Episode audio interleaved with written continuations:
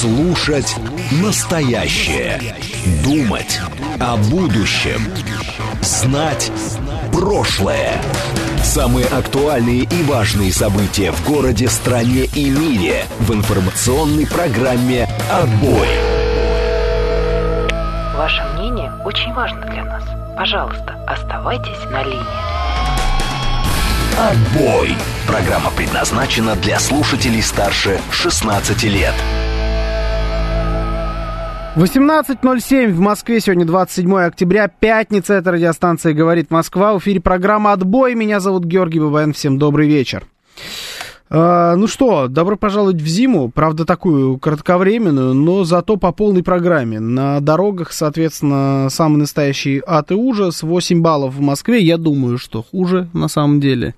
Я сегодня наблюдал картину, как на ровном месте такси и Мазератти поцеловались в самом узком, э, на самом узком участке, что это у нас было, этот бульварное кольцо, да, на бульварном кольце, перекрыв все движение вообще на минут 15, наверное, потом разъехались, но не знаю, чем там закончилось, Мазерати жалко, ничего не могу сказать, но я думаю, что сейчас, в час пик, таких случаев будет все больше и больше.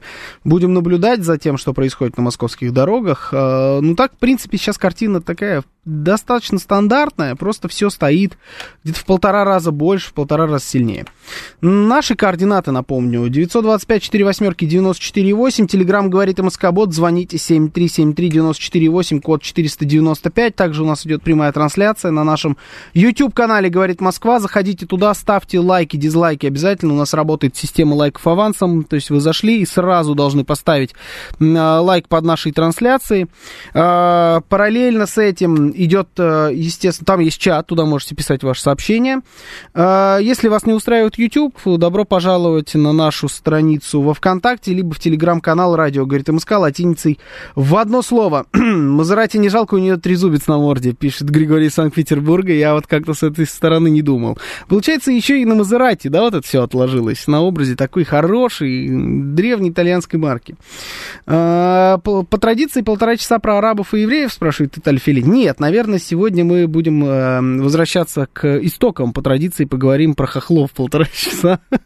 Там больше сейчас у нас э, новостей. Хохляти, пишет э, Виталий Филе, это про Мазерати. Неплохо.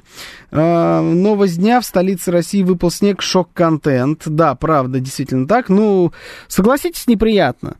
Ну, как-то неприятно. Мне, как человеку, который не переобулся даже рядом, то есть даже не начал... Не, ну, я сегодня начал плотно процесс покупки зимней резины. Я начал ее смотреть, сколько она стоит.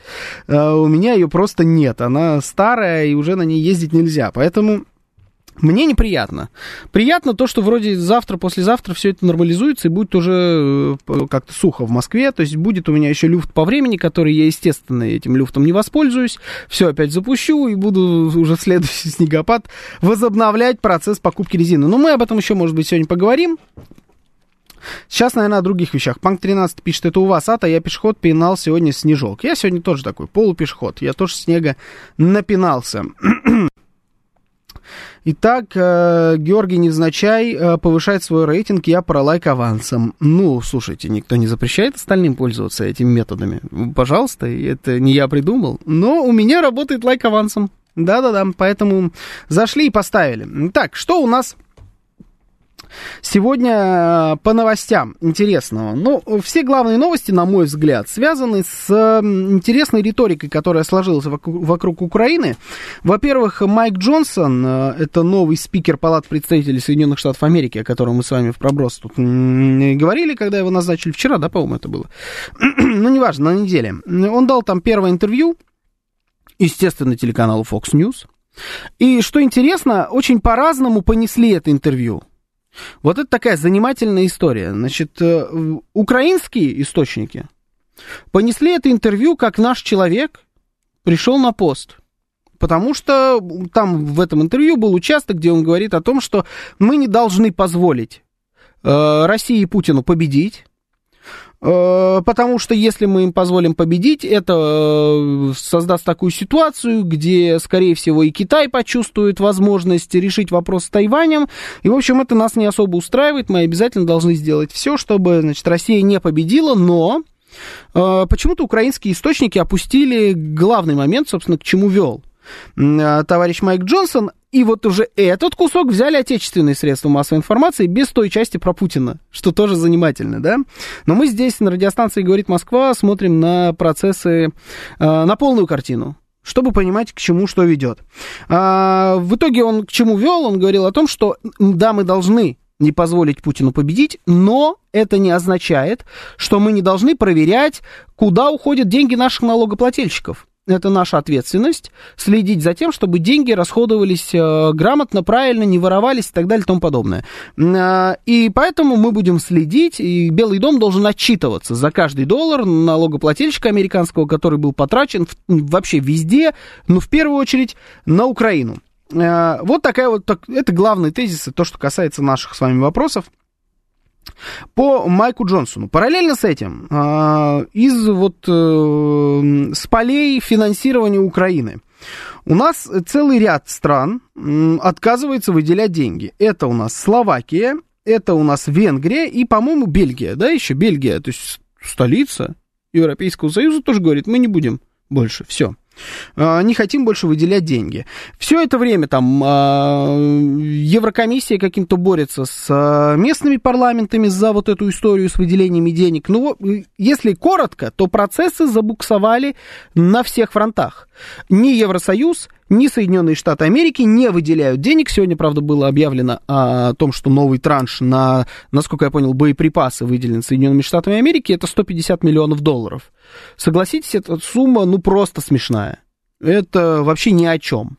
Это не деньги в тех масштабах, о которых они говорят. Они просят 106 миллиардов. Можно выделить только 150 миллионов, и то, насколько я понимаю, это уже из тех денег, которые были одобрены, одобрены ранее. То есть у них там вот что-то осталось, чем они могут оперировать. Они, собственно, эти деньги э, и выделяют. Вопрос, который я хочу вам задать, он э, следующий. Э, как вам кажется, к чему вот это все ведет? С чем это связано? Почему вдруг союзники Украины, которые так э, любили и Зеленского, и власть, и украинский народ, и так выступали за их право отстаивать там, я не знаю, европейскую свободу, и что они там только не, не говорили, вот почему все эти люди на данный момент решили как-то попридержать средства? Почему тормозятся процессы с выделениями. Это у нас э, просто пытаются они откреститься от Украины, сдают Украину злому, злобному Мордору. Или это временные какие-то процессы, просто немножечко поссорились, сейчас снова помирятся, обязательно выделят еще больше, чем даже говорят. В общем, хочу услышать ваше мнение на этот счет. Как вы думаете, куда развивается эта ситуация? СМС-портал 925 4 восьмерки 948, Телеграмм говорит МСК-бот, можете звонить по номеру 7373948, код 495. Я вас слушаю. Добрый вечер, вы в эфире. Алло. Да, здравствуйте. Да, здравствуйте, Георгий, это Дмитрий, Москва. А, там дело не только в деньгах, наверное, на эти деньги же, это же они не просто деньги выделяют. А по поводу, ну, типа, это ж какое-то оружие должно быть, с ним вот, наверное, могут возникнуть проблемы, это там, с снарядами и так далее. А по, по поводу денег, вот я хочу вам такое, вот что сказать. Вот у нас часто говорят, что вот они, их там не хватит, не хватит денег. Вот страны золотого миллиарда, это э, миллиард сто миллионов человек на самом деле, плюс там иммигранты еще работают.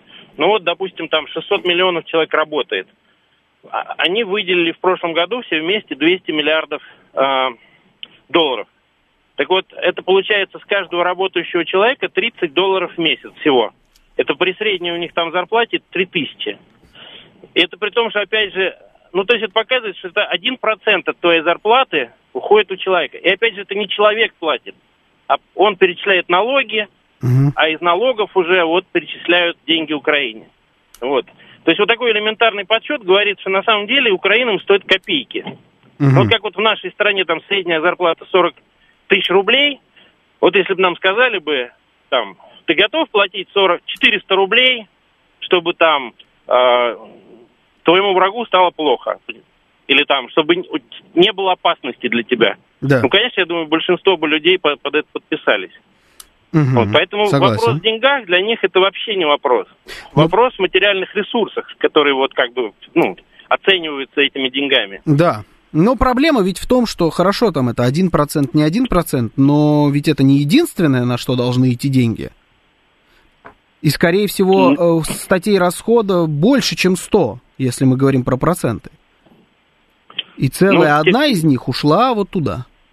Ну, понимаете, еще раз, вот масштаб, масштаб проблемы вы чувствуете, да? И причем, еще раз, это не один процент, это на самом деле там полпроцента, потому что э, нет, ну, там, я не посчитал налоги с корпораций, да, это чисто доходы ну, граждан, а Мгм. есть еще доходы корпораций, которые там, я думаю, может даже и больше. Вот, поэтому деньги у них на Украину не кончатся никогда. Мгм. Понятно, хорошо, деньги не закончатся никогда. Я на самом деле здесь да, даже в принципе-то и согласен. Ну, э, я думаю, что деньги-то у них есть. Проблема не в том, что закончились деньги. Но это если мы про Соединенные Штаты Америки, с Европой посложнее. Но надо иметь в виду, что есть и другие статьи расходов. И они достаточно большие. То есть там вот если мы будем рассуждать, что это всего лишь 1%, это, конечно, все прекрасно, но остальные, там, остается всего 99% м, от налогов. А задач, на которые надо выделять деньги, я думаю, сильно больше, чем 99. Вот в этом проблема. Но я тоже считаю, что деньги не закончатся. Не в этом проблема. Интересно, сколько в США выделяют на негров? Больше, чем на Украину. На своих местных негров, а вы думаете, там есть какие-то на них выделения денег? Ну, не знаю, сколько выделяют на негров. Интересно было посчитать, правда, вот где это, вот эту статистику найти. Типа, прям, прям, представляете, такая статья вот на сайте там какого-нибудь экономической структуры американской, вот прям на негров. Столько-то миллиардов. Эм, Словакия и Мадьяры, понятно, почему не хотят отправлять, отправлять деньги. Что там, что там при власти локальные патриоты. Орбан и Фицо. Это часть их политики, да и доля их вложений минимальна. За евроинтеграцию Украины особо рьяно они не выступали. Орбан тот же постоянно собачится с Киевом из-за прав Мадьяр в Закарпатье. И того, что украинская власть сначала внесла, а потом исключила венгерский банк ОТР из списка спонсоров терроризма. Э, Хорошо, давайте про Орбана мы поняли все давно, да? С Орбаном все понятно. Там у него сейчас и, и идет перепалка с тем же самым Барелем. Один говорит, что вот, и, там Орбан говорит, что современный Евросоюз это просто пародия на Союз Советский. Плохая пародия, и скорее комичная, нежели трагичная, но тем не менее именно по этим стопам они пытаются идти, и это в негативном ключе высказывания. А Барель ему на это заявляет, что вообще полностью с ним не согласен, и типа вас вообще в принципе-то и никто не держит. Хотите, можете идти на все четыре стороны. Мы понимаем, что вряд ли Венгрия по этому пути пойдет. Ну, то есть там с Орбаном хорошо, все понятно. Остальные страны, как быть с ними? Ну вот э, Словакия что только не поставляла. Причем в первых рядах была. Все оружие, какое было, они сбагрили, а, как минимум. Это вот просто сто процентов. Понятно, что это не самая богатая, мягко говоря, страна Евросоюза, но оружие сбагрили э, вот прям по полной программе. Так добавьте сюда поляков. И история вот этого вот с э, зерном, с сельским хозяйством польским, помните, у них месяц назад где-то, да, было, один на других в суд подавали, там, ну, в общем, целые самые настоящие разборки. Вот тут еще и поляки подключаются. Ну, то есть какая-то перепалка, минимум, она существует. И Соединенные Штаты Америки тоже не выделяют деньги. И все вместе вот получается, что немножечко затормозили. Слушаю вас, здравствуйте, добрый вечер, вы в эфире. Здравствуйте. Здравствуйте. Мне кажется, что Европа начинает понимать о том, что пирога, которого они хотели поделить после якобы победы Украины, его не будет. И страны, которые рассчитывали на то, что им что-то перепадет от этого пирога, они ничего не получат. Прекрасно понимаю, что Украина не вернет ни цента из того, что им дали. А, а Польша в свое время, буквально вот сколько, месяца три назад, попросила Украину отчитаться за все деньги и решила предоставить э, и предоставила им э, счет за оплату их услуг транша, на что Украина сказала о том, что мы ничего предоставлять не будем и э, как бы денег них от нас не получите, пока не закончится СВО. Россия проиграет, тогда все получат свои деньги обратно. На что Польша, тогда премьер-министр Польши, э, сказал о том, что в случае, если э, Россия э, выиграет войну и заберет э, себе, скажем так, восточную часть Украины, то Европа просто поделит западную часть между собой в, скажем так, стоимость уплаты тех денег, ибо если у вас нет денег, платите своими территориями. И Украина станет просто как, одним городом Киевом, потому что Киев, ну, в принципе, никому не будет нужен. Они прекрасно понимают, что они ничего не получат. И зачем вкладывать в то, что ты не получишь? А изначально они на что-то рассчитывали там получить? Конечно, конечно, они рассчитывали на, на какой-то кусочек пирога. Мгм. А что за пирог там такой? Там даже киевский Ой. торт и то вряд ли, понимаете? Нет, пирог именно то, что финансовые средства России, которые она должна была бы якобы заплатить за варварское нападение на Украину, э, возмещение всех убытков, э, возмещение, э, скажем так, э, жертвам, которые э, появились в результате СВО. А этого ничего не будет. Россия не заплатит ни рубля.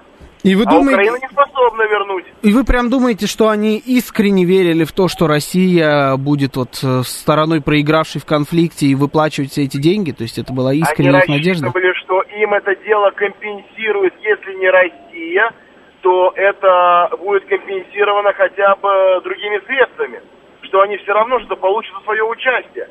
А они прекрасно понимают, что они ничего не получат, что их поимели. Извиняюсь за грубое выражение. И зачем в это вкладываться? Мгм. Ну, понятно, хорошо. Поздно поняли-то, что их поимели. Как-то надо было в процессе все-таки допирать-то до этой истории. А тут уже дело сделано, уже, уже все и по домам разошлись, а до них только дошло. Ну да. На Украине были сельскохозяйственные земли на востоке, вот именно, на востоке, вот именно были.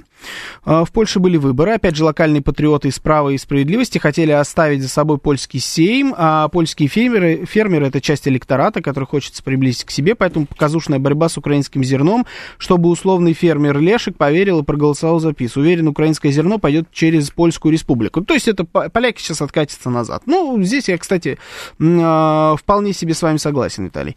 Стойкое ощущение, пишет Анесс, что это затишье перед бурей. В какую сторону случится буря, не знаю. Либо перестанут давать вообще, либо наоборот будут вбухивать как не в себя.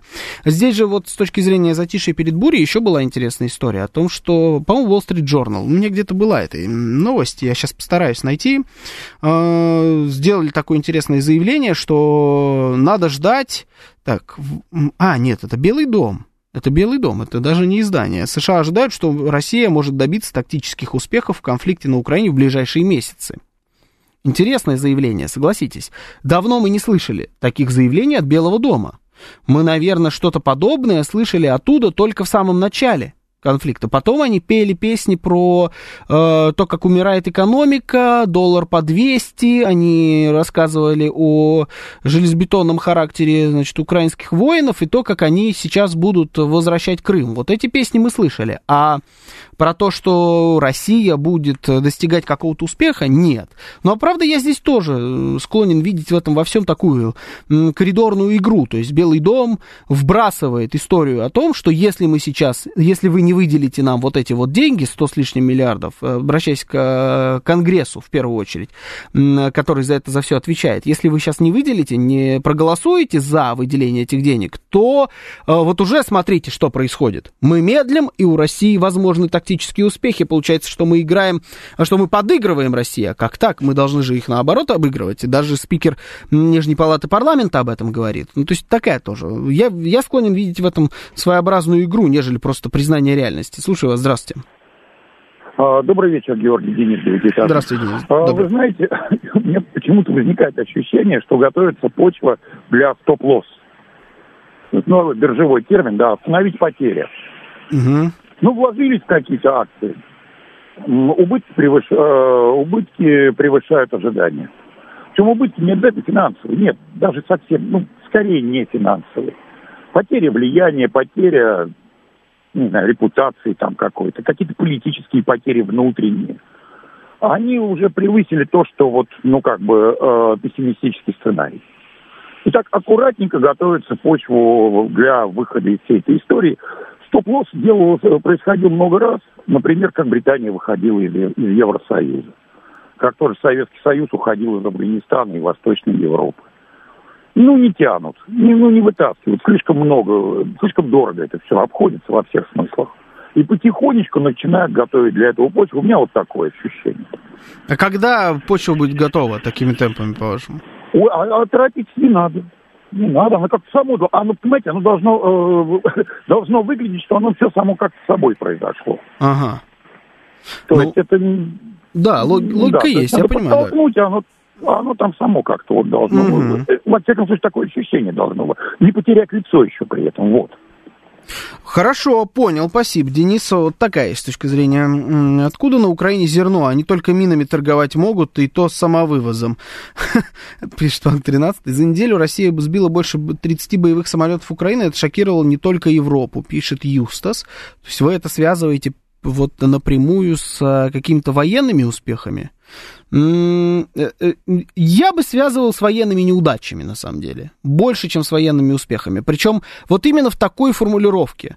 Потому что то, что произошло за последние полгода, это, безусловно, наша военная удача. Но это скорее, конечно, полный провал с а, украинской и западной э, стороны.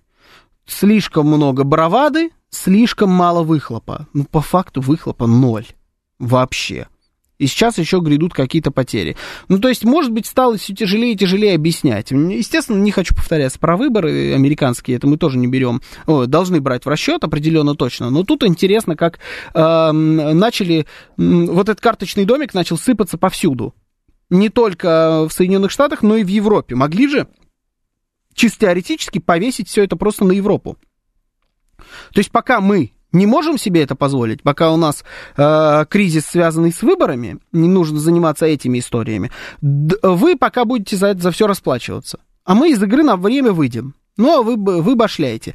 То ли в Европе тоже, может быть, просыпаются, знаете, потихоньку, и эм, э, понимая, что такой сценарий возможен, не согласны в эту игру играть. То ли вот э, просто сыпятся, на самом деле, повсюду, и как-то, вот как Денис сказал, м, ущерба больше, э, чем выгода от всей этой ситуации. Слушаю вас, здравствуйте, добрый вечер. Так, успеем, полторы минутки есть у нас. Здравствуйте. Алло. Да, здравствуйте, здравствуйте. Полторы минуты у вас. Полторы минуты. А скажите, а Асаф ведущего не будет больше, что ли? Ну, пока нету. Да? Да. Мгм, понятно. все, спасибо. А, не успели. Ну, нет, полторы минутки успели, не особо по теме. Я в целом очень скептически отношусь к фразам про то, что какая-нибудь страна N уменьшает помощь Украине. Если кто-то из этой страны начинает воспроизводить такие фразы, значит, в этой стране начались электоральные процессы, чтобы эти граждане за него проголосовали. До граждан всего мира э, как лучше всего доходит? Через карман, кошелек и вперед. Но э, я понимаю, о чем вы говорите, электоральные процессы, согласен, но э, можно же воспользоваться этими историями, пока идут электоральные процессы. То есть э, пока выборы, они перестают помогать. Пока они перестают помогать, там ослабевают. Ну, значит, мы должны пользоваться. Вот сейчас тот самый момент, окно возможностей. С точки зрения погоды не очень э, уместно это, конечно, все. Но, тем не менее, а что поделаешь? Что поделаешь? Э, Это наша удача бьет по F-16, пишет Игорь Р. F-16 так и нету. Кстати говоря, м, обратите внимание, я вообще не слышал в последнее время разговоров о выделении этих самых самолетов. Их пообещали, они должны были быть сначала весной, но это было маловероятно. Потом железобетоны должны были быть осенью. Осенью уже нет, теперь снова следующая весна. Есть ощущение, что и весной их не будет. Да, переключились сейчас на выпрашивание вещей попроще. Сейчас новости, потом продолжим. Слушать настоящее. Думать о будущем. Знать прошлое. Самые актуальные и важные события в городе, стране и мире в информационной программе «Отбой». 18.37 в Москве, сегодня 27 октября, пятница, это радиостанция «Говорит Москва», в эфире программа «Отбой», меня зовут Георгий Бабаян, всем добрый вечер. Наши координаты, смс-портал 925-48-94-8, телеграмм «Говорит МСК-бот», звоните 7373-94-8, код 495, также у нас идет прямая трансляция, YouTube-канал «Говорит Москва», заходим, ставим лайк сразу, не дожидаемся ничего такого сверхъестественного, может быть оно будет, может быть нет, но лайк надо обязательно поставить. Э, Пишем ваше сообщение в чат. Вот тут Тыгдымский конь пишет, что его забанили. Почему всем всегда кажется, что их забанили? Что-то вы про себя знаете явно. Делаете что такое плохое, чтобы вас банили. И смотрите, про- проскочили или нет. Нет, пока вроде никого не забанили. А, Есть чат, там можете туда писать ваше сообщение. Также идет трансляция во ВКонтакте, в телеграм-канале «Радио говорит МСК» латиницей в одно слово. Так, читаю, что здесь есть еще. А, Так, что-то благодарю за эфир. Куда-куда все по карманам чиновников Верховной Раде, а пенсионерам пенсии платят 300 гривен, это полторы тысячи рублей, пишет Андрей Шевченко. Украина будет долги отдавать 300 лет. Гребите до России срочно, в темпе, всеми лопасями присоединяйтесь скорее всеми областями к России. Свой свояка признает наверняка. Пишет Анна Топольская, это, видимо, про Украину, но, суть по всему, сценарий там другой. А, Зять Краюхиных предлагает переименовать отбой в бобой. А вам нравится, да, вот с моей фамилией как так играть? Она все время как-то комично это звучит. Бабосики, бабафом, бабой. Ебой, пи- пи- пишет Виталий Фили.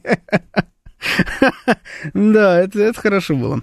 Э, Народ в баню хочет... э, А, вы про бан, да? В такую погоду самое милое дело. Так. Э, Shadow, так, понятно, о чем вы пишете. Да, все в разъездах. В ближайшее время в программе «Отбой» буду я. Буду я и на следующей неделе, и еще через неделю.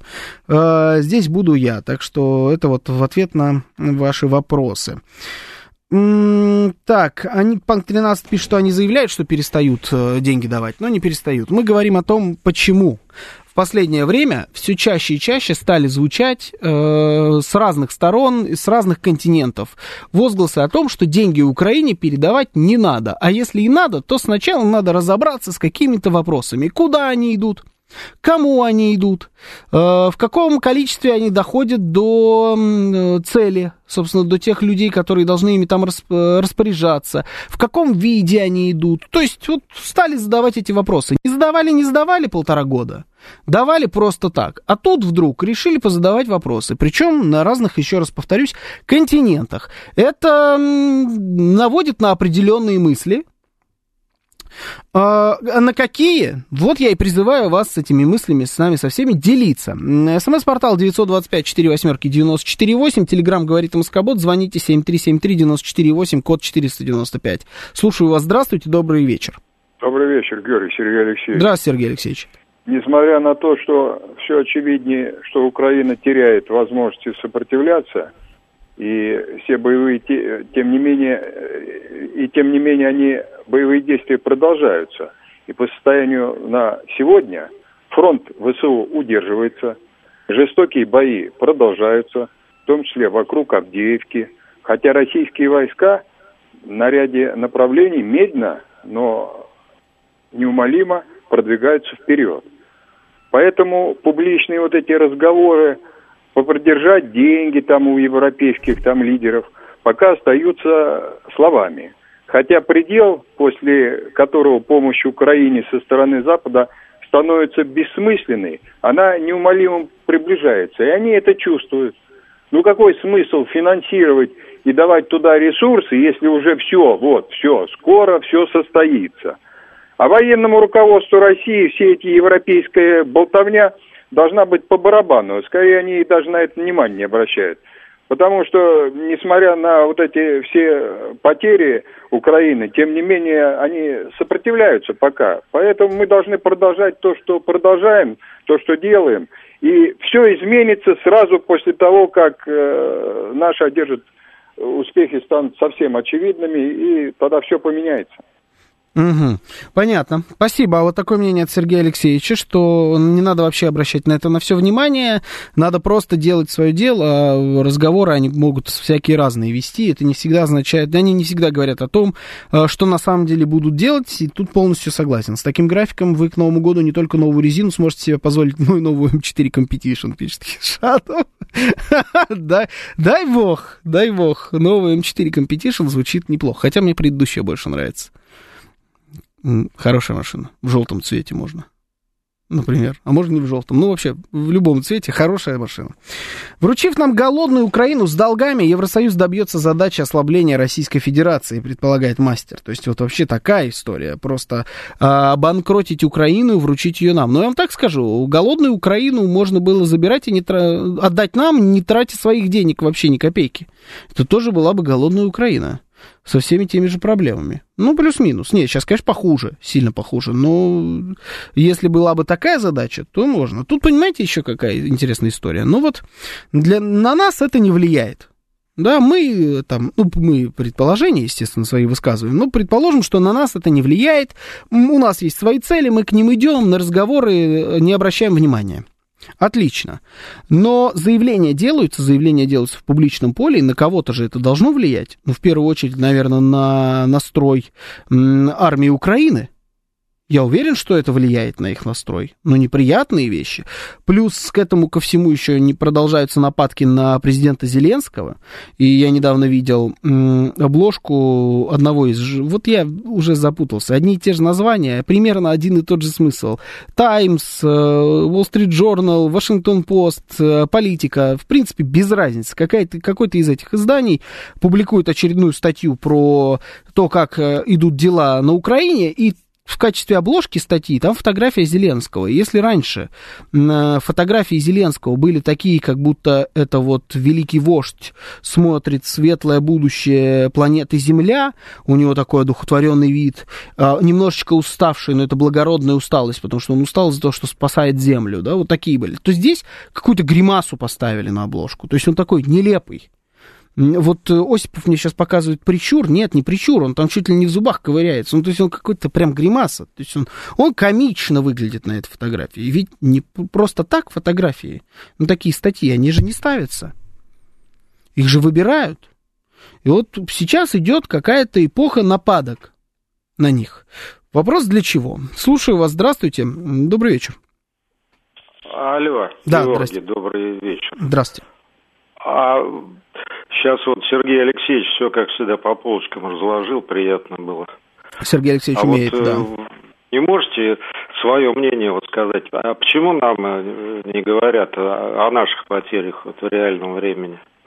В реальном времени, могу сказать, я бы вообще не говорил Извините, о потерях. Я, да, сегодня вот там очередная, очередные тысячи какие-то там, ну, Украина там потеряла. Угу. Нам вот только когда в, Ча- в Чкаловском борт э, сядет там очередные э, пленные освобождены в результате переговоров. Угу. А так ничего как-то. Это вот почему? Как? Ну, потому что такие законы войны, на мой взгляд. Вообще не надо об этом говорить. До того момента, это моя точка зрения, не надо лишний раз об этом говорить. Зачем? Чтобы что? Как, какую из этого, какая из этого будет польза для военных действий? Никакая. Какая будет от этого польза для э, нас с вами, для людей, которые следят за ситуацией? Что нам это даст? Зачем? Есть такая цифра потерь, которая вас обрадует. Ее не существует. Цифра один – это уже грустная цифра, понимаете? А это явно, к сожалению, не один. И зачем нужна эта информация? Чтобы что? Самим себе в ноги стрелять? Свой же собственный настрой э, подбивать или лодку качать в тылу? Я не вижу смысла опубликовать эту информацию. Я, я еще с первого раза, когда первое такое подобное заявление было сделано, я сразу говорил, что это вообще в принципе делать не надо. Просто по законам военного времени. Все надо будет рассказать после победы. Безусловно, да? И вот тогда все данные надо будет обнародовать. А сейчас зачем это? Зачем давать козырь врагу? Чтобы враг говорил, вот они сказали, а значит, что на самом деле-то это еще на 5-6 умножаете, и вот это будут настоять, и будут тоже там этой информацией туда-сюда жонглировать. Не вижу никакого смысла. Это будет правда о цене битвы за многополярность, чтобы ценили. Отлично, я не против. Э, стоимость битвы за многополярность и за наше светлое будущее, это очень хорошо. После того, как мы победим. Вот тогда будет очень уместно. А, власть перестанет иметь лицо, когда люди узнают наши реальные потери. Здесь не согласен. А, но если даже с вашей точки зрения на этот процесс смотреть, тогда вообще становится непонятно, зачем это делать. Этого слушателя мучает вопрос о потерях с нашей стороны. Пусть делит на 8-9, как обозначил наш президент. Ну, есть как вариант. Если так хочется, прям циферками какими-то пожонглировать. Ну, считайте, называется. Мы должны понимать, насколько успешно идет СВО. Это цинично, но число погибших это один из признаков успешности СВО. Ну, и вот там 422 пишет, президент сказал 1 к 8. Ну, вот можно считать это относительно формулы президента, как вариант. А по поводу того, что это э, насколько успешно идет СВО, я, если честно, не понимаю, и для чего эту информацию нужно давать. Это не бокс-офис в кинотеатрах. Знаете, где вот э, бюджет у фильма 100 миллионов собрал, в кинотеатрах он миллиард. Это не, немножечко сложнее математика. И я не уверен, что успех просч- можно просчитать за счет подобных цифр. Или там можно еще считать э, количество выпущенных снарядов, еще что-то. Вот это, конечно, все в совокупности. Но какими-то э, цифрами разбрасываться не стоит. А какое мне дело до восьми хохлов, пишет Панк 13. Да, да в принципе, наверное, никакое. Наверное, никакого дела нет. А, так, э, слушатель, да, понял, хорошо. Давайте э, возьму звонок. Слушаю вас, здравствуйте. Добрый вечер. Да, добрый вечер. Э, О, здравствуйте. Вы знаете, здравствуйте. А, да, здравствуйте, Георгий. На самом деле, если человек дотошный, сейчас куча информации в Ютубе, и помимо пода- Юрия Подоляка, есть э, ретивые корреспо- э, репортеры, так называемые блогеры, которых некоторых недо- недооценивают, которые из Херсона ведут репортажи, в том числе из Запорожья. Вот сегодня вышел, уже принимает должен присягу уже батальон, который создан из украинских пленных полностью нафарширован всем необходимым, денежным довольствием и так далее, и т.п. Вот эти ребята, блогеры, выдают информацию, что на Херсонском направлении у нас не все так хорошо, во-первых. Противник постоянно атакует, ну, если коротко говорить. Дают, естественно, на некоторых участках фронта, где мы за неделю сбили 52 украинских дрона, но на других участках эти дроны подбивают наши танки. Поэтому вполне прозрачная информация. Я не понимаю, зачем нам заниматься садомазохизмом, когда даже на экране телевизора ежедневно показывают наших искалеченных ребят, которые отдают свои конечности, от свою свою жизнь, свои, а, отдают порой э, э, на продолжительное время э, инвалидами, но стараются вернуться в строй хотя бы на гражданскую, по гражданской специальности, ну, я имею в виду в гражданской обстановке, в те же военкоматы. Зачем себя садомазохизить, я не понимаю. неужели непонятно, что мы тоже несем потери? И тем более и вот это все педалировать, как вы справедливо заметили, это на руку непосредственно укробандеровцам, которые, я посмотрел опять, вот на прошлой неделе, правда, смотрел опять их стримы, наши солдаты, оказывается, дивизиями сдаются в плен. Постоянно голодные, без быка, не одетые, даже боссы там сотнями бегут да, да, да, голые, голые, хохлав, да. чтобы по -по поесть горячего борща. И, как они утверждают, они даже, они, у них на гражданке до по службу по контракту не было даже средств, чтобы сварить, чтобы ежедневно насытиться. Да, да, ну, и на унитаз посмотреть, да. да мы это а по знаем. поводу темы я хочу сказать, на самом деле, Блинкин еще в прошлом году, когда приезжал с аудиторами в Киев, намекал Зеленскому, э, ну, и той братьей, которые его там, и Резников, бывший министр обороны, э, что, ребята, вы как-нибудь это самое, поужмитесь в своих аппетитах и как бы вам выделяют деньги, конечно, не все наличкой, но тем не менее. Шумиха была, просто, понимаете, ложка дорога к обеду. Тут, во-первых, две причины. Э, американцы действуют с британцами, с Израилем в том числе, об этом еще давал информацию в начале спецоперации Скотт э, Беннет, э, бывший ЦРУшник, что Израиль там тоже имеет свои интересы, и как в России, из которой выкачивал алмазы задарма и стал второй, э, вторым в мире по, после Дебирс по огранке якутских и других драгоценных камней из нашей страны, э, по их огранке. Вот за счет, в том числе, так называемого бриллиантового экспорта из своей страны. Вот откуда у них, в том числе, и это богатство. Он предупреждал, что вот эти деньги выделяются, конечно, э, в зависимости от той политической обстановки, как вы тоже намекали, в зависимости от той политической обстановки, которая в США. Коротко говоря, в прошлом году 40 э, с лишним процентов американцев были против. 80 процентов из запрошенных – это без всякой политической подоплеки, без, без э, Белоруссии, без других стран СНГ, они считают главным врагом даже не Китая, а России, 80% американцев. Э, другой э, вопрос задавали в мегаполисах, ну это репрезентативные были опросы, более 40% американцев против по помощи Украины, даже гуманитарной помощи.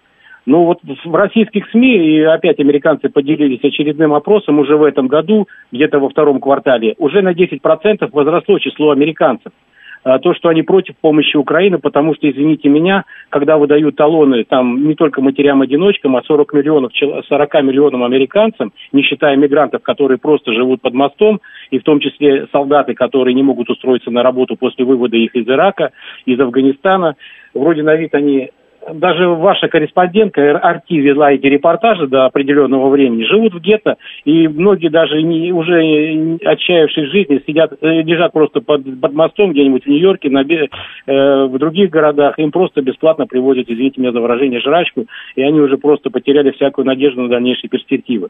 Поэтому вот это идет предвыборная борьба между республиканцами и демократами. И то, что, естественно, они говорят, это еще не значит, что они перестанут им помогать, включат опять печатный станок, и какая-то страна, либо куча стран за, этот, за эту инфляцию американскую будет платить. Госдолг Соединенных Штатов Америки, как однажды сказал Дворкович, это дороже, самое дорогое, э, а, а не нефть, не газ, который ценят в мире, поэтому э, вот так, по так называемой парадигме 90-х годов, о которой он заявил на экономической, э, на Ялтинском форуме э, Европейской экономической стратегии, однажды в, это, в 2012 году, обосновав ту политику, которая велась ну, еще, по крайней мере, 10 лет назад. Поэтому все, конечно, э, Орбан показал свою прагматичную позицию и сдержал свое слово.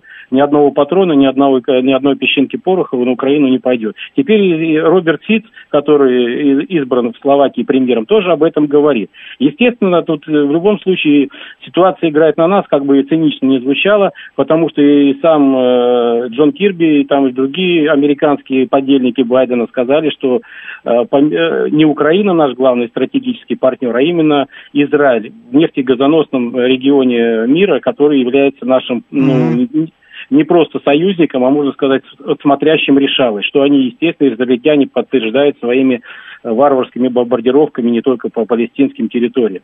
Поэтому тут в любом случае, я думаю, что деньги у них, э, если они что-то подурежут, в любом случае этот сегмент будет направлен на помощь Израилю и заглаживать ту обстановку, которая сейчас э, хочет Израиль не хочет, которая на Ближнем Востоке. Но в любом случае не надо расслабляться. И как многие эксперты говорят, не, не, не только э, э Э, Скотт Риттер, но и другие американские военные, которые в ЦРУ, да. то, что 24 год, я завершаю, 24 год будет решающим, а после этого года, естественно, американцы поставили себе задачу поставить нас действительно на колени в 25 году, там уже, как говорится, подождем, посмотрим. Угу. Ну, хорошо, да, подождем, спасибо. Это был «Револьвер», в гостях был Вайс, вел программу Георгий Бабаев, всем спасибо, пишет Виталий Фили. Да, это, это хорошо, это был пулемет, как мы с вами выяснили. Кто-то пишет, это брат Вайса, это он сам. Почему брат? Это просто он. Э, это был просто он. А, нить потеряна, пишет э, Михаил. А, ну, ну да, в какой-то момент есть такое. У Вайса э, он, он слишком глубоко копает, но копает интересно порой. Короче, деньги коротко, если выделяться будут, но тем не менее есть определенные, есть определенные проблемы, надо ждать 25-й год. Хорошо, ну ладно, подождем. Э, к слову о, о Ялте, да, тоже надо об этом, наверное, сказать. Сегодня э, интересная такая история произошла в Ялте. Значит, в нашей Ялте. Стреляли в Олега Царева. Насколько я понимаю, э, Олег Царев, я думаю, не надо уточнять, кто это, но если вдруг вы там не знаете или забыли, это бывший украинский политик, депутат э, Верховной Рады от партии регионов, насколько я помню. Человек, который стоял у истоков движения Новороссии и даже, по-моему, возглавлял парламент Новороссии, э, проект, который в итоге забуксовал и по факту-то умер. А, вот этот человек был пережил на данный момент, по крайней мере, слава богу, пережил покушение на свою жизнь в Ялте, в санатории имени Кирова. Ну, в него стреляли. И по последней информации, я знаю, что состояние его тяжелое, он находится в реанимации. Будем надеяться, что все э, будет с ним в порядке. Я знаком с, с ним заочно, конечно. Не, ну как, бывал он у меня в эфирах просто по Э, удаленной связи. То есть вот так вот лично э, мы не знакомы, но через эфиры знакомы. Э, и Панк 13 пишет, это опять показуха, мы достанем всех врагов. Да, ну как-то надоело, слушайте, вот я не могу избавиться от ощущения, что мне это надоело. Какого черта достают-то? Вот сколько можно? в Ялте. Понимаете уже? Это же особенно громко. То есть была уже, было уже Подмосковье, был Санкт-Петербург, теперь вот Ялта. Еще места такие интересные, знаковые, в которых они это делают. А, Но ну, будем надеяться, что все будет в порядке, э, и что переживет Олег Царев это жуткое покушение. Но вот ну, осадочек, конечно, остается, мягко говоря, неприятный. Есть э, ощущение, что показуха не работает больше. Вот я так скажу, что понятно, это, это та же опера, что беспилотники по Москве-Сити. Обратите внимание, нет больше беспилотников по Москве-Сити. Сколько мы это... Я знаю, что я умею э, там их призывать, эти беспилотники, по факту. И каждый раз, когда я это говорю, они прилетают. Но сейчас погода нелетная. Я думаю, что в том числе и с этим будет связано то, что в ближайшее время они не долетят. Но нету их, уже давно нету. Сколько? А, месяц, э, полтора точно нету никаких беспилотников. Они перестали долетать до Москвы, мягко говоря. Они пытаются что-то запускать, но вот таких вот э, прорывов больше нет. Э, да уже и тогда не работала эта показуха. Вот эти беспилотники уже тогда выглядели слабо. Сейчас очередной, значит, э, враг украинского государства, как они считают, до которого они вот э, дотянулись. Через полгода-год увидим, что покушение на Олега Царева управлялось из Вашингтона, и там ЦРУ, э, я не знаю, там АНБ, еще, еще всякие-всякие-всякие спецслужбы приложили к этому руку. Может быть, прям Пентагон. Мы видим, что порой Вашингтон-Пост сами в этом признаются только спустя время. Не работает, но они пытаются. В очередной раз начали пытаться, я вот так скажу. Был перерыв, и снова у нас вот какая-то неприятная ситуация. И человек ранен, человек э, лежит в больнице. Здоровья желаю Олегу Цареву. Надеюсь, что все обернется хорошо, что будет он жив-здоров. Но в очередной раз я, конечно, мне не нравится, когда у них получается дотягиваться до таких людей. Мы же знаем всех, до кого они могут попытаться дотянуться. Почему мы никаким образом ничего с этим не делаем? Сейчас новости, потом продолжим. Слушать настоящее. Думать о будущем. Знать прошлое. Самые актуальные и важные события в городе, стране и мире в информационной программе «Отбой». Ваше мнение очень важно для нас. Пожалуйста, оставайтесь на линии. Отбой!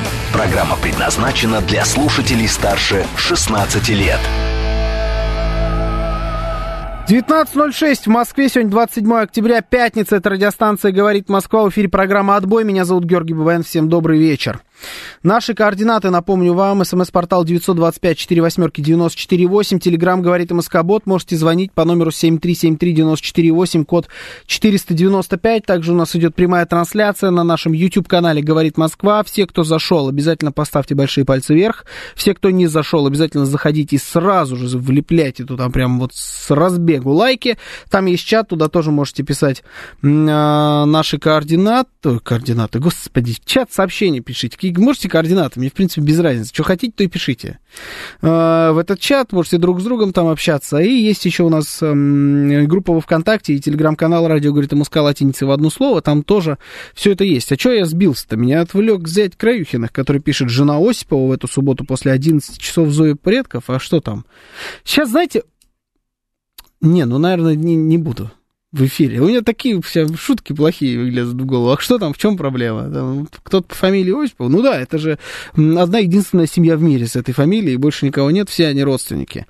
Я не удивлюсь, кстати, нисколечко. Знаете, учитывая, сколько у него родственников, это вполне может быть правда, вполне. Это может быть даже другая жена. Ой, нет, ладно, туда не буду я вот тему сваливаться. Значит, давайте пойдем с вами дальше. Я вот выбирал между двумя темами, э, и одну хотел, честно признаюсь, оставить прямо напоследок, то есть э, в качестве нашего вот, э, классического, э, классического бантика, но не буду. Наверное, возьму ее сейчас, потому что она злободневная. Э, да, она такая, скорее, вообще никак не связана с э, там, общественно-политической тематикой, но зато она злободневная. У нас тут была новость, про... Где же ты, где? Новость прекрасная про резину-то зимнюю. Где она? Осипов, скинь, пожалуйста, мне новость про резину, я ее потерял. А, там было про то, что цена на подготовку к зиме в этом году увеличилась. Ты мне кидаешь тему, нет? Нашел, все, не кидай. Аналитики заявили о росте цены минимального набора для подготовки авто к зиме. Мы расширим, не только будем говорить с вами про авто, а про все. Но если мы говорим про машину. Подготовка машине к зиме в октябре составила, э, стоит, цена подготовки стоит 26 688 рублей. Э, это на 16% выше уровня прошлого года. На мой взгляд, это очень дешево. Я вот не понимаю, что это за цена такая в, 16, в 26 тысяч. Причем, учитывая, что в 26 тысяч входит сразу 4 шины, зимняя резина, щетки стеклоочистителя, то бишь дворники, не замерзайка даже сюда входит, и услуги шиномонтажа. И все это 26 тысяч. Мне кажется, что это какая-то лажа. По крайней мере, по Москве это точно бред. В Москве это, это пока только шиномонтаж. Да, я знаю людей, у которых только шиномонтаж в эти деньги укладывается вполне себе. Есть и такое в нашем прекрасном городе. Хочу у вас узнать э, ваш средний чек в этом году на подготовку к зиме. Ведь здесь, на самом деле, не только про машину идет речь. К зиме вы готовите машину, к зиме вы готовите детей, вот у меня сейчас этот вопрос открытый. Там это надо и э, одежку, и обувку, и все вот это, и шапку, и шарф, и все-все-все. Сами себя тоже готовите к зиме. Э, пуховик, зимняя обувь какая-нибудь новая, или привести в порядок старую, старый пуховик, старую обувь. В общем, в общем сколько у вас сейчас стоит э, привести, э, подготовиться к зиме комплексно, про все, и про машину, с незамерзайкой, и про детей, и про вас самих. СМС-портал 925-48-94-8, Телеграмм говорит МСК-бот, звоните 7373-94-8, код 495. А, почему эта тема актуальна, если вдруг вы не понимаете, выгляните, называется, в окно. По-моему, зима уже пришла, наступила она вот прямо здесь. Денис пишет, Зеленоград, Матис, шины 11700, шиномонтаж 2,5, Туарек, шины 45, шиномонтаж 5,5. Ну, да, согласен, потому что Матизе там какие шины, там какой радиус? 11, 12, 13, что-то такое. Слушаю вас, здравствуйте. Добрый вечер, Георгий. Да, Данила. Здравствуйте, Данила, здравствуйте. Я насчет машинной тематики, автомобильной. Угу. Да, в принципе, в принципе, цифра, она же где-то по средним показателям. Да. Ну, вот, то есть там э, явно речь идет не о 18, даже не о 17, скорее всего, шинах. Это 15 и 16, и, вероятнее всего, не европейские бренды, а что-то из современного Китая, типа там Тайлун, Triangle. Да. Вот. Цены вполне реальные, потому что Европа, да, она сильно улетела. Ну, вот. Я подготовился, мне это ничего не стоило, потому что я сам шинами занимаюсь. А, ну так понятно. Ну, вот, как бы. И не замерзайку тоже вот взял сейчас, уезжая, тоже ни, ничего не заплатил. Так вот. Хорошо, слушайте, вам удобно. Взяли замерзайку и ничего не заплатили. Да, хотел бы я так. Я каждый раз, когда так делаю, за мной почему-то гонится.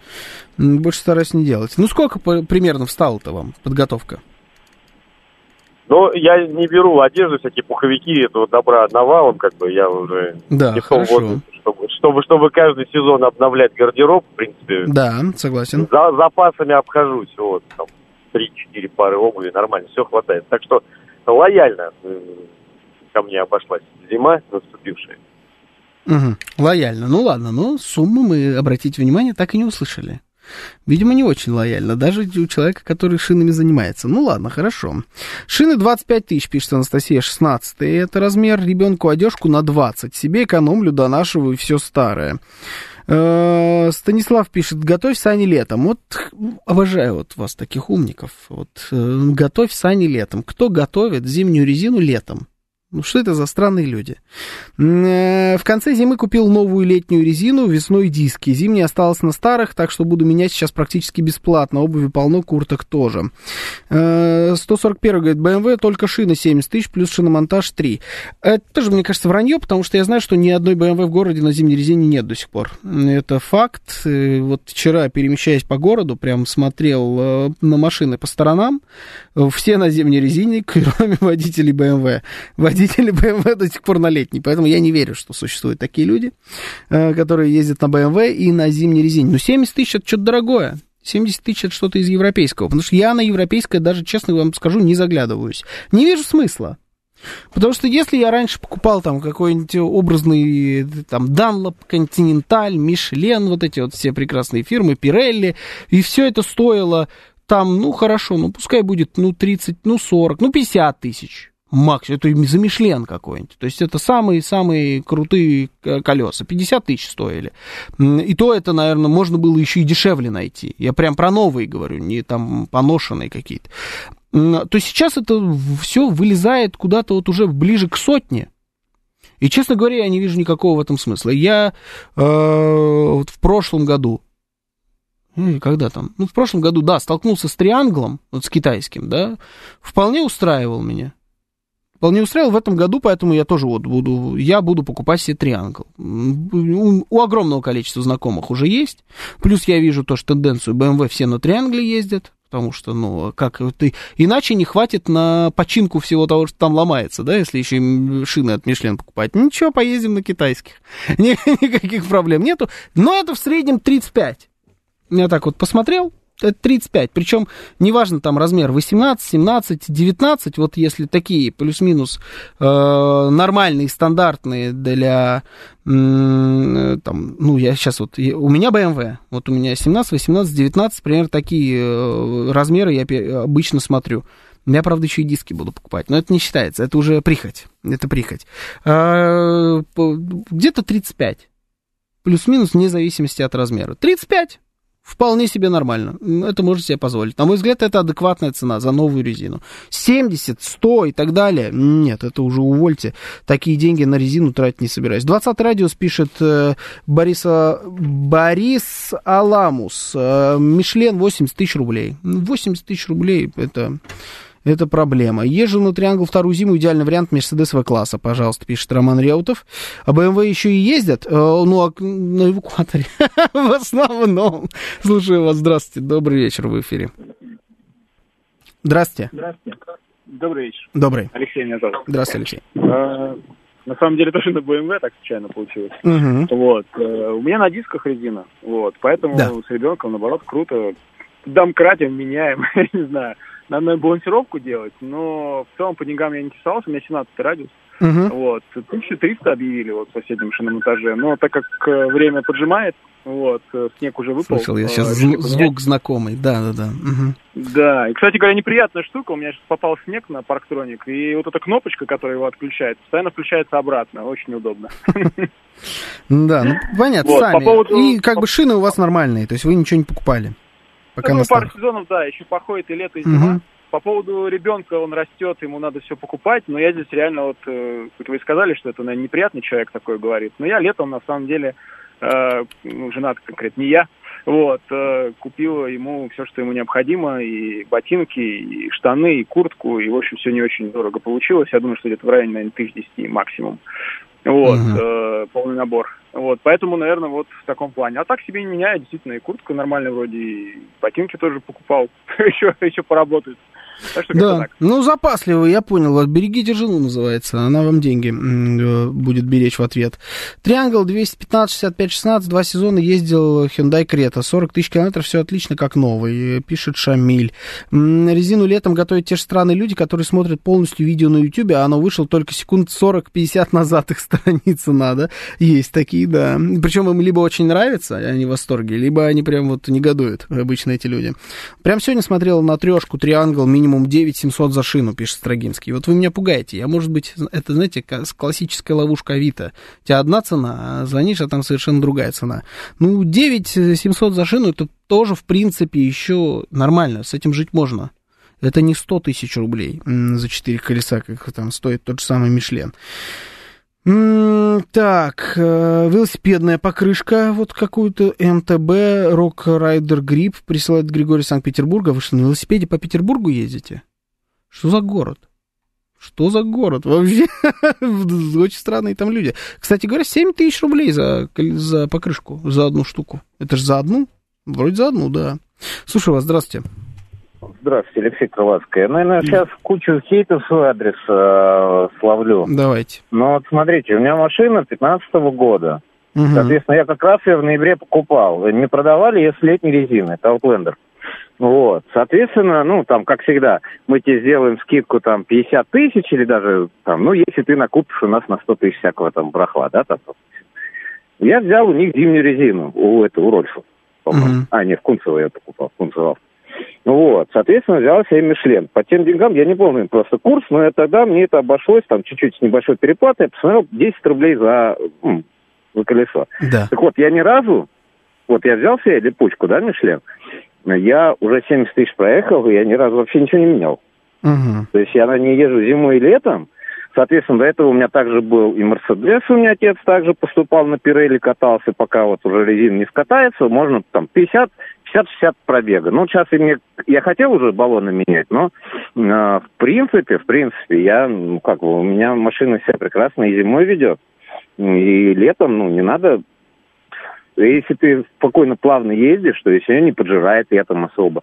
Вот летом. я смотрел, угу. она у меня и сейчас нормальная, да. То есть э, я вот сейчас тормозил по гололеду.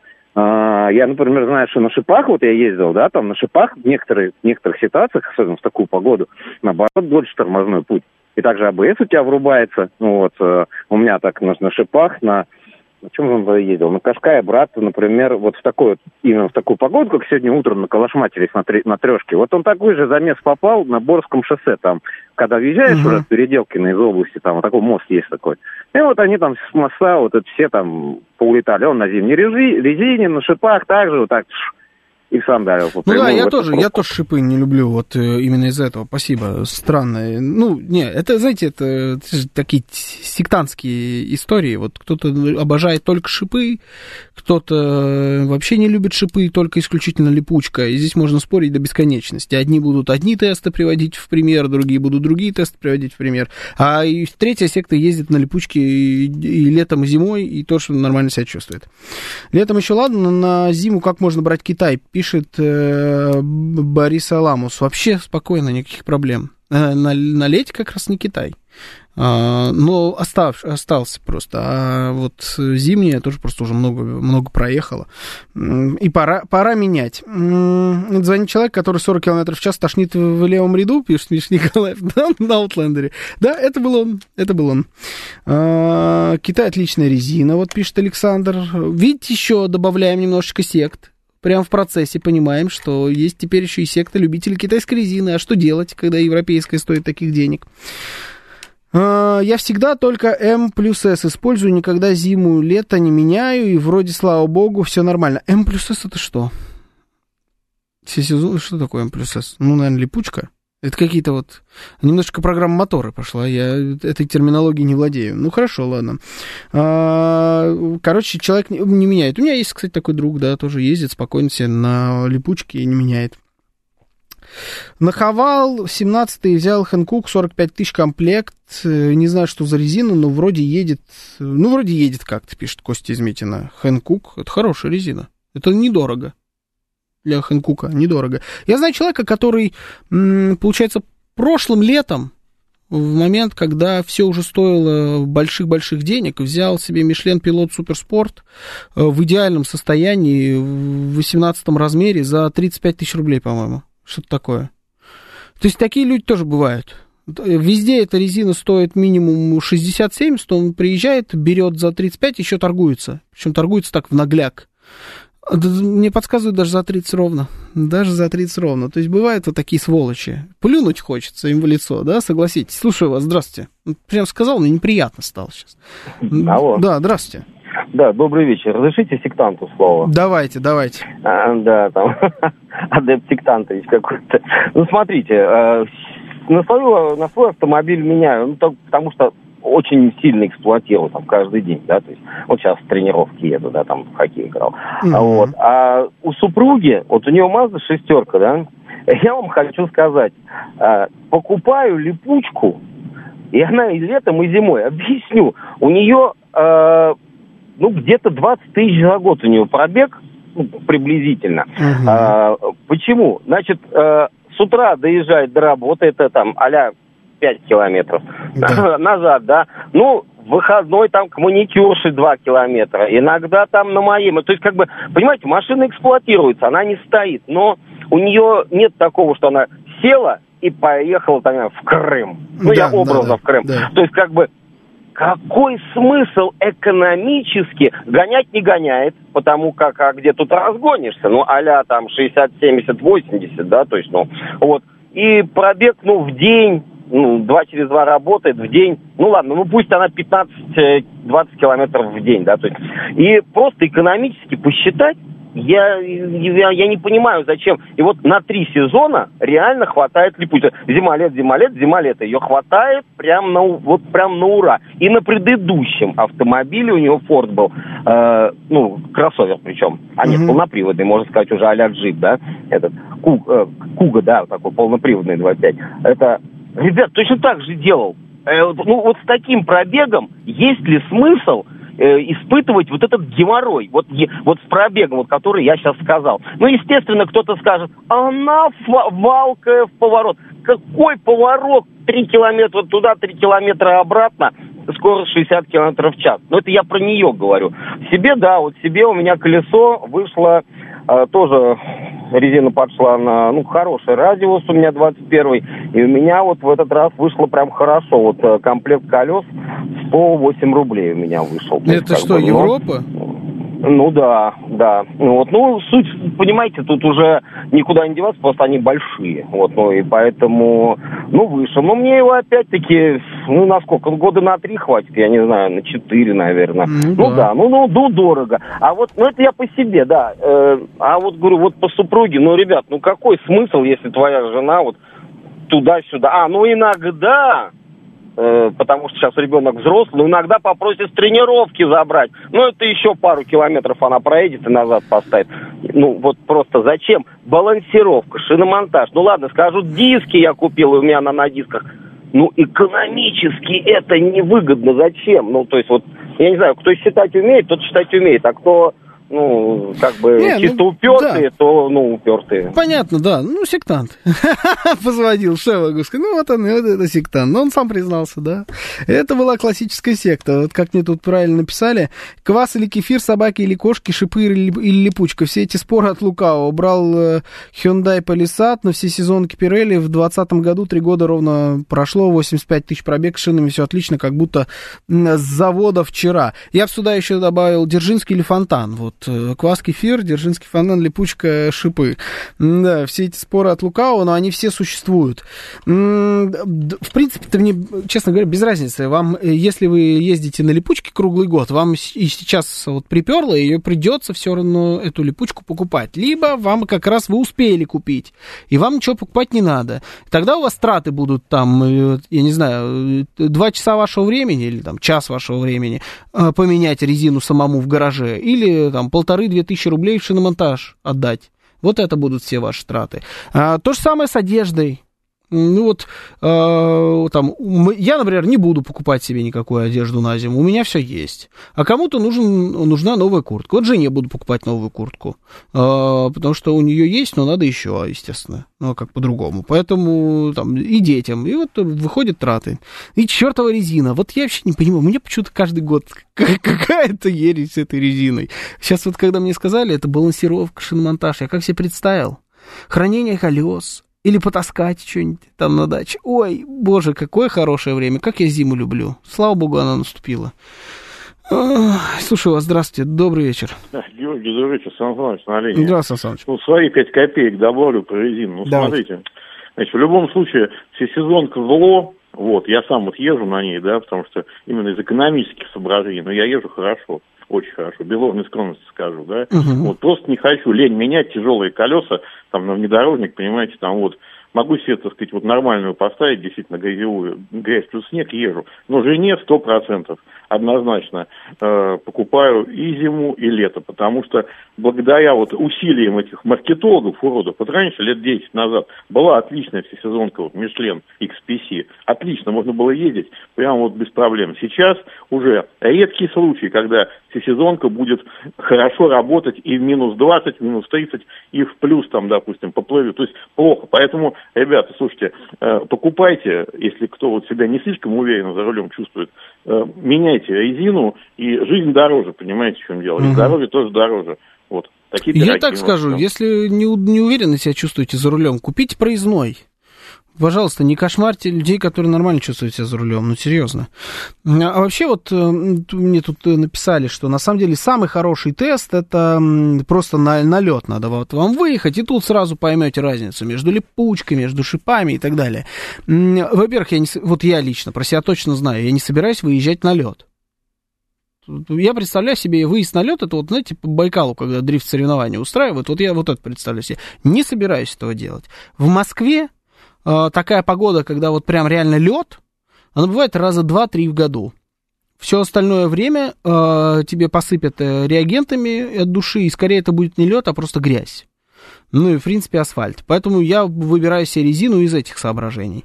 А, Во-вторых, я вообще вот тут, пишут Данлоп, Бриджстоун, вот Данлоп самый хороший, а Бриджстоун, китайцы вообще отлично. Мне кажется, что мы все здесь жертвы маркетологов, потому что я честно вам скажу, я особой разницы, я ездил на огромном количестве резине. У меня был Континенталь, у меня был Бриджстоун, у меня был Пирелли, у меня был Мишлен, у меня был Китай, у меня бы все эти резины были. Да я вообще не чувствую разницы, я вам честно скажу.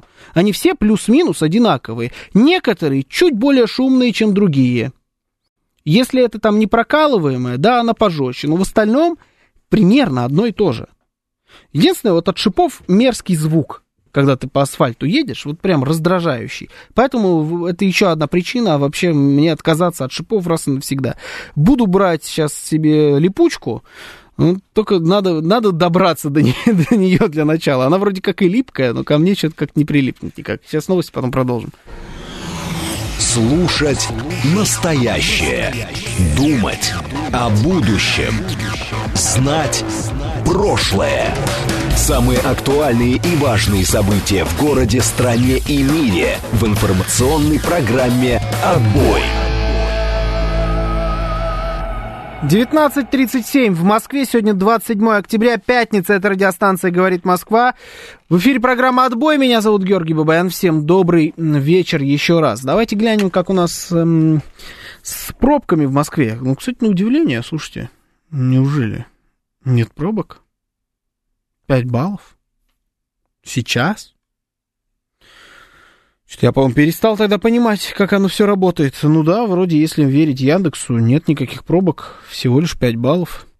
А это по ЦОДД у нас что? Работает наша эта шайтан штука? Ну, тоже так, да, в принципе, нормально вроде. Особо нет никаких пробок. Ну ладно, хорошо, повезло. Мне это все равно, я без машины. Эх, значит, говорим мы с вами о подготовке к зиме. Напомню я вам, э, тут нам сообщили, что в среднем подготовить автомобиль к зиме сейчас по России стоит около 26,5 тысяч рублей. Я от вас хочу узнать, сколько вы потратили денег на подготовку к зиме. Как своего, как своей машины, так и самого себя, как своей жены, э, детей и так далее. Вот этой вот всей истории. А, так пятница, все до обеда работают, пишет Миш Николаев. Спасибо вам, Миш Николаев. Сейчас было очень приятно. Спасибо вам, да, до обеда. А, так, я как-то торговал резиной на рынке с друзьями, у них э, теперь целый колесный магазин и шиномонтаж. Поздравляю ваших э, друзей а, с этим. Сердитый кролик, э, сердитый. Он говорит, что за мода такая, скатываться на автомобильные темы. Вот Гудошников как скатится на автомобиле, так не остановить. Теперь вот вы, Георгий, то же самое делаете. Мало Щукина, что ли? Добавьте ему еще один час в эфире, если уж так не втерпешь. Ну так мы можем добавить ему с удовольствием э, еще один час, ну так это же будет у него час, а не у нас с Гудошниковым. А нам-то тоже хочется свалиться, что поделаешь. И будем тогда просто еще плюс час говорить про машины, и все равно будем сваливаться. Но мы не только про машины, я специально. Вот это вы сваливаетесь в автомобиле. Я не только про автомобили. Неужели у всех есть пуховики? Никто их не покупает, тогда зачем их продают в таком количестве, если они у всех есть? Или зимняя обувь. Никто не покупает зимнюю обувь, все в летней ходят как я, дурачок. Или, ну, я, ну, у меня действительно нету, вот, честно. У меня нету зимней обуви, причем уже много лет. Ну, нету. Э, комфортно? Не особо, но я не скажу, что и дискомфортно. Но я человек, который перемещается в основном на автомобиле. И у меня поэтому нет зимней обуви. Э, то есть у меня есть отмазка. Ну, я же не... Я, вы в кедах рассекаете? Да, я в кедах рассекаю. Но я, понятно, такой не один, Но все-таки не все же ездят постоянно на автомобилях. Ну, должны были потратиться не только на резину. Поэтому давайте не сваливаться исключительно в автомобильную тематику. Призываю я вас, но если хотите, можем поговорить про резину. Какие проблемы? Слушаю вас, здравствуйте. Здравствуйте, меня зовут Анна. Здравствуйте. А можно я не про автомобиль? Давайте, нужно. Значит, я про дом. Да, Вот смотрите, во, дом. Все дымоходы, да? Угу. Три печки, еще дяди мои, моим сложенные, ну и камины новомодные. Обработать камины антисмоляной вот этой вот жидкостью. Ну, то есть, чтобы можно было бросить в камин какой-нибудь полено типа елового или соснового, чтобы смола не налипала к дымоходам. Угу. запастись дровами для русской печи и для каминов. Запа- э, значит, обработать крышу, край крыши антиобледенителем, чтобы сосульки не висели. Да, да. Их потом сбивать сложнее. Угу, да, это правда. Значит, надо купить новую... а Вот все это обошлось на 28 тысяч дороже, чем в прошлом году. Угу. Я считаю, что это, в общем, по-божески. С учетом того, что подскочил рубль, да? Доллар. Да. Вот теперь вроде бы надо купить ручную фигню, которая убирает снег с дорожек. Ну, знаете, такая в сторону отбрасывает. Да, да, да, да, да, да, да. На газонокосилку похоже. Снегокосилка. Только меньше орет и движется труднее. Да.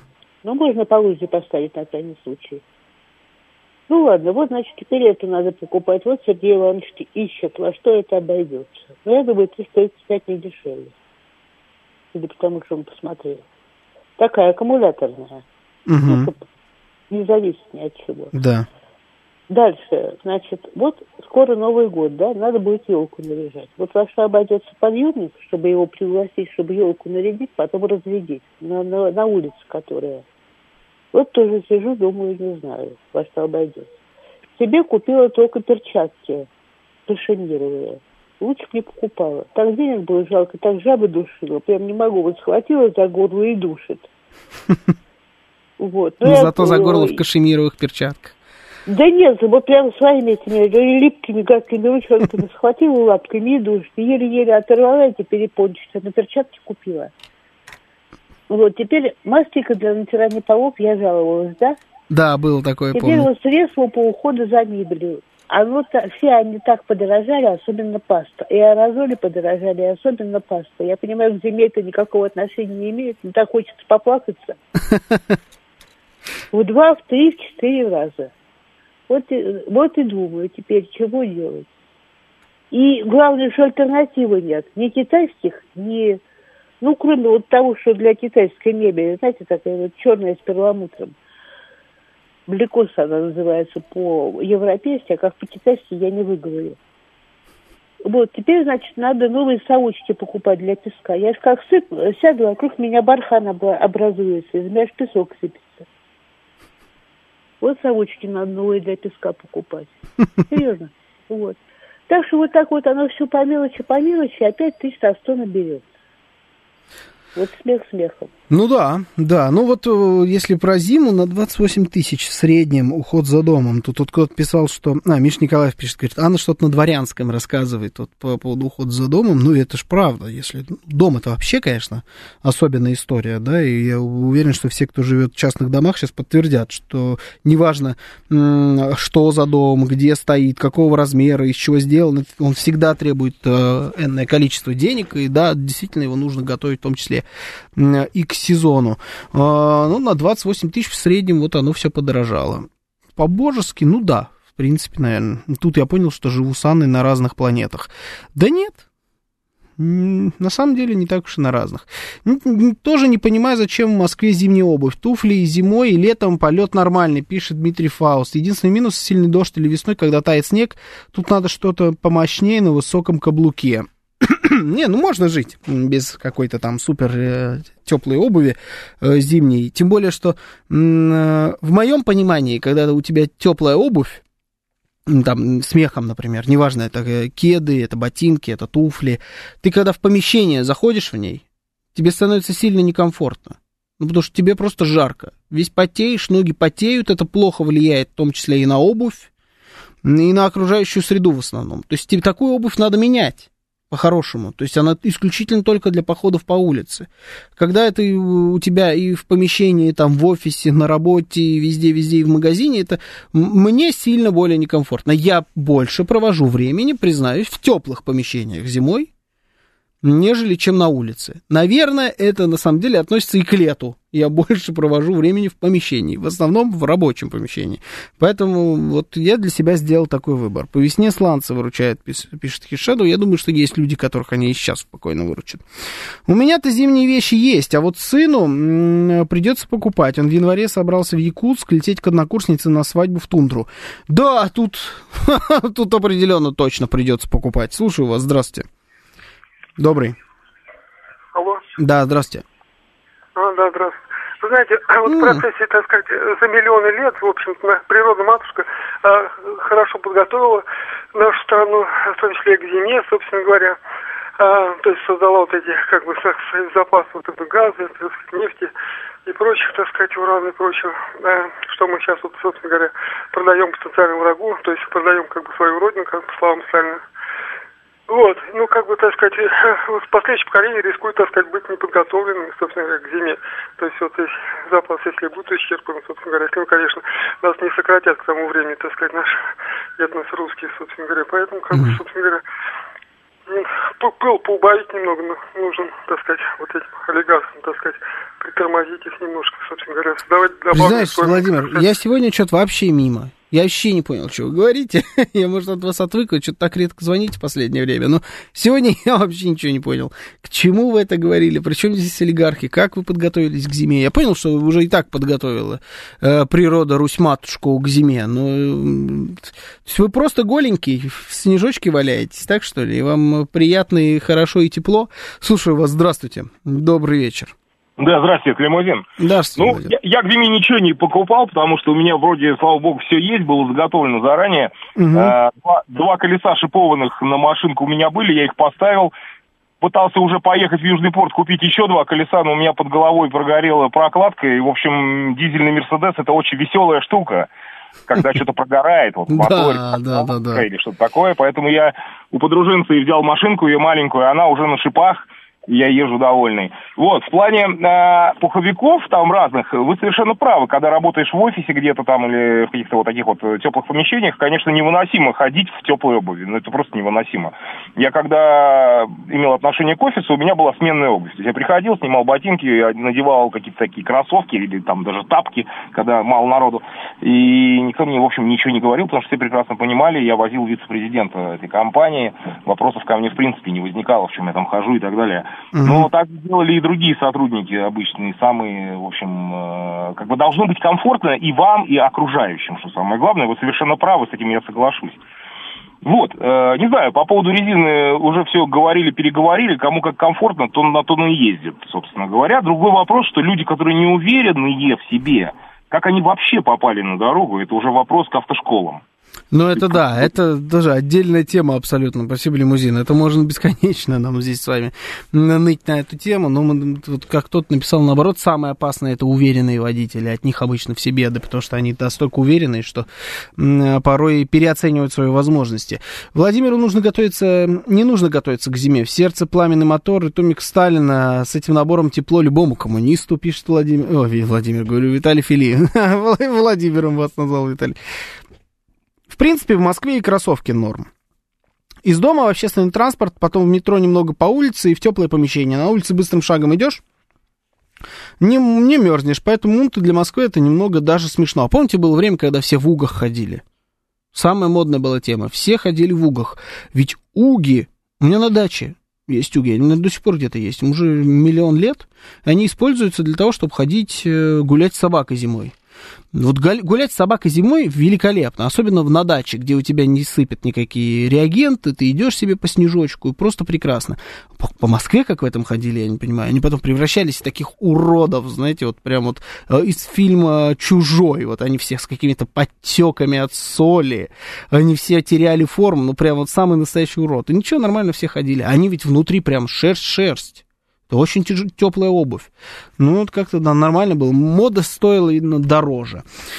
Трое детей в сезон никогда ничего не покупаю. Очень дорого, пишет э, Мали. Старшим покупаю все в марте-апреле на распродажах. Млад... Младшему по наследству переходит. Это я как старший знаю, как работает эта схема. До тех пор, пока младший не становится больше тебя. Потом эта схема перестает работать. Два зимних комбинезона в районе 10-15 тысяч рублей. Э, это каждый или это за оба? 10-15. Тут это, это важно. Обувь для нашей зимы двойная, валенки и ботинки от э, грязи каши на 4 пары 8-10 тысяч.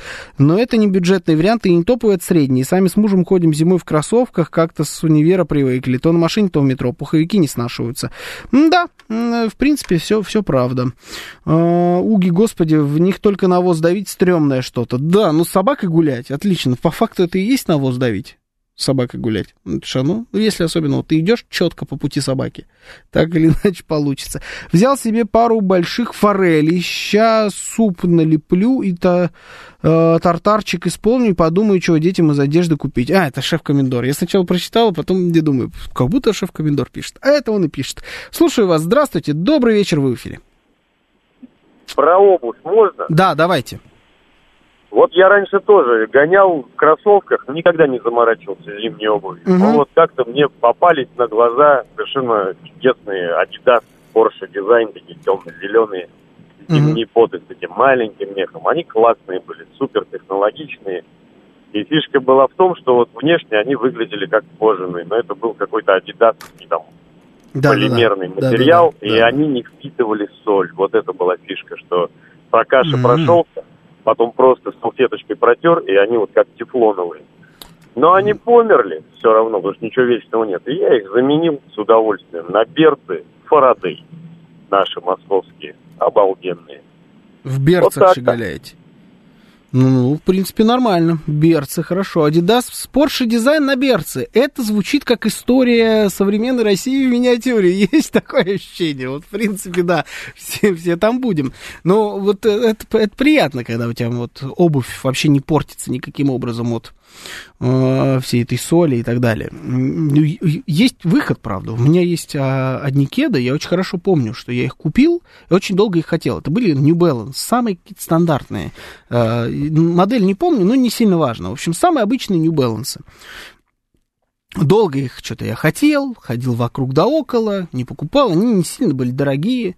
Но я тогда студентом был, не работал еще. И, в общем, вот как-то в итоге появились деньги, я эти кеды себе купил, но купил я их, они вообще были не зимние, купил я их очень сильно к зиме. А, и что-то у меня случилось с машиной тогда. И я долгое время, значит, перемещался э, по зиме, собственно, по всей этой вот грязи в этих кедах, потому что не мог себе позволить их снять, уж больно их долго хотел. Они были темно-синие, и вот в итоге, конечно, к концу зимы они превратились во что-то очень страшное. Потом я их забросил, потом где-то я их вспомнил, э, как-то сам помыл, почистил, и это уже было сильно после там, университета, это уже там, относительно недавно было. Приехал к дому, э, вышел из машины, а оказалось, что я припарковался в низине в какой-то. И вот у меня прямо около двери лужа по колено. А лужа прямо от борного вот этого вот соляного раствора. Вот там ничего, кроме соли. Мне кажется, я чувствовал, как щипет. Настолько была лужа. Кроссовки превратились в просто какую-то кристаллизированную соль. Знаете, такая бывает, подсвечники из нее делают. Вот на это были похожи кроссовки. Есть выход, есть конторы – которые занимаются чисткой обуви, как, например, контора Pure, Pure Protection, да? Вот, пожалуйста, есть такая контора, прекрасные ребята, берешь, отдаешь им обувь, и она как новая. Кроссовкам уже лет 8 точно есть. Лет 8 есть, а они до сих пор как новые. Прекрасно себя чувствуют. При том, что они замшевые. Я забыл уточнить, что это еще и замша. То есть я в, джинса поехала, пишет Виталий Фили. Да, она, она. Ну, могу себе позволить периодически. Ну, короче, выходы есть, в принципе. Можно даже старую обувь, которая поизносилась, можно ее немножечко привести в порядок и будет прекрасно себя чувствовать. Приятно, что мы, видите, соскочили с вами с э, темы-то про шины. Можем, когда хотим. Слушаю вас. Здравствуйте. Добрый вечер. Вы в эфире. Алло, добрый вечер, Георгий. Да, здравствуйте. А я вот и зимой, и летом в New Balance, ой, в Air Max хожу, неважно. Зима, mm. лето, снег, дождь. только их, и никогда не снимаю. Ну, прода- э, новые покупаете, они же изнашиваются все-таки. Ну, покупаю, да, но вот именно одну модель ношу. Вот сидит по ноге, и все, ни зимнюю обувь, ничего Бывает. не воспринимаю другое. Да, бывает, согласен. Я так с этими был, знаете, как они называют, Adidas Superstar. Вот кроссовки, казалось бы, самые базовые, обычные, которые мне так по ноге сели, удивительно. Я долгое время в них ходил. Я помню, когда я выбрасывал эти просто белые обычные э, кеды, на них уж страшно было посмотреть. Потому что я в них зимой, летом ходил. А сейчас проблема. Сейчас они каких-то неадекватных денег. Стоят они есть, ты можешь их купить, но они стоят в районе 15 тысяч рублей.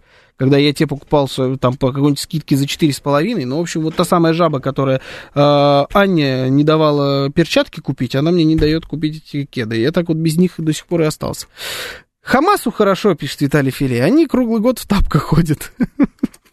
И к петухам в курятник, и в Израиль. Какой ужас, Виталий, какой кошмар.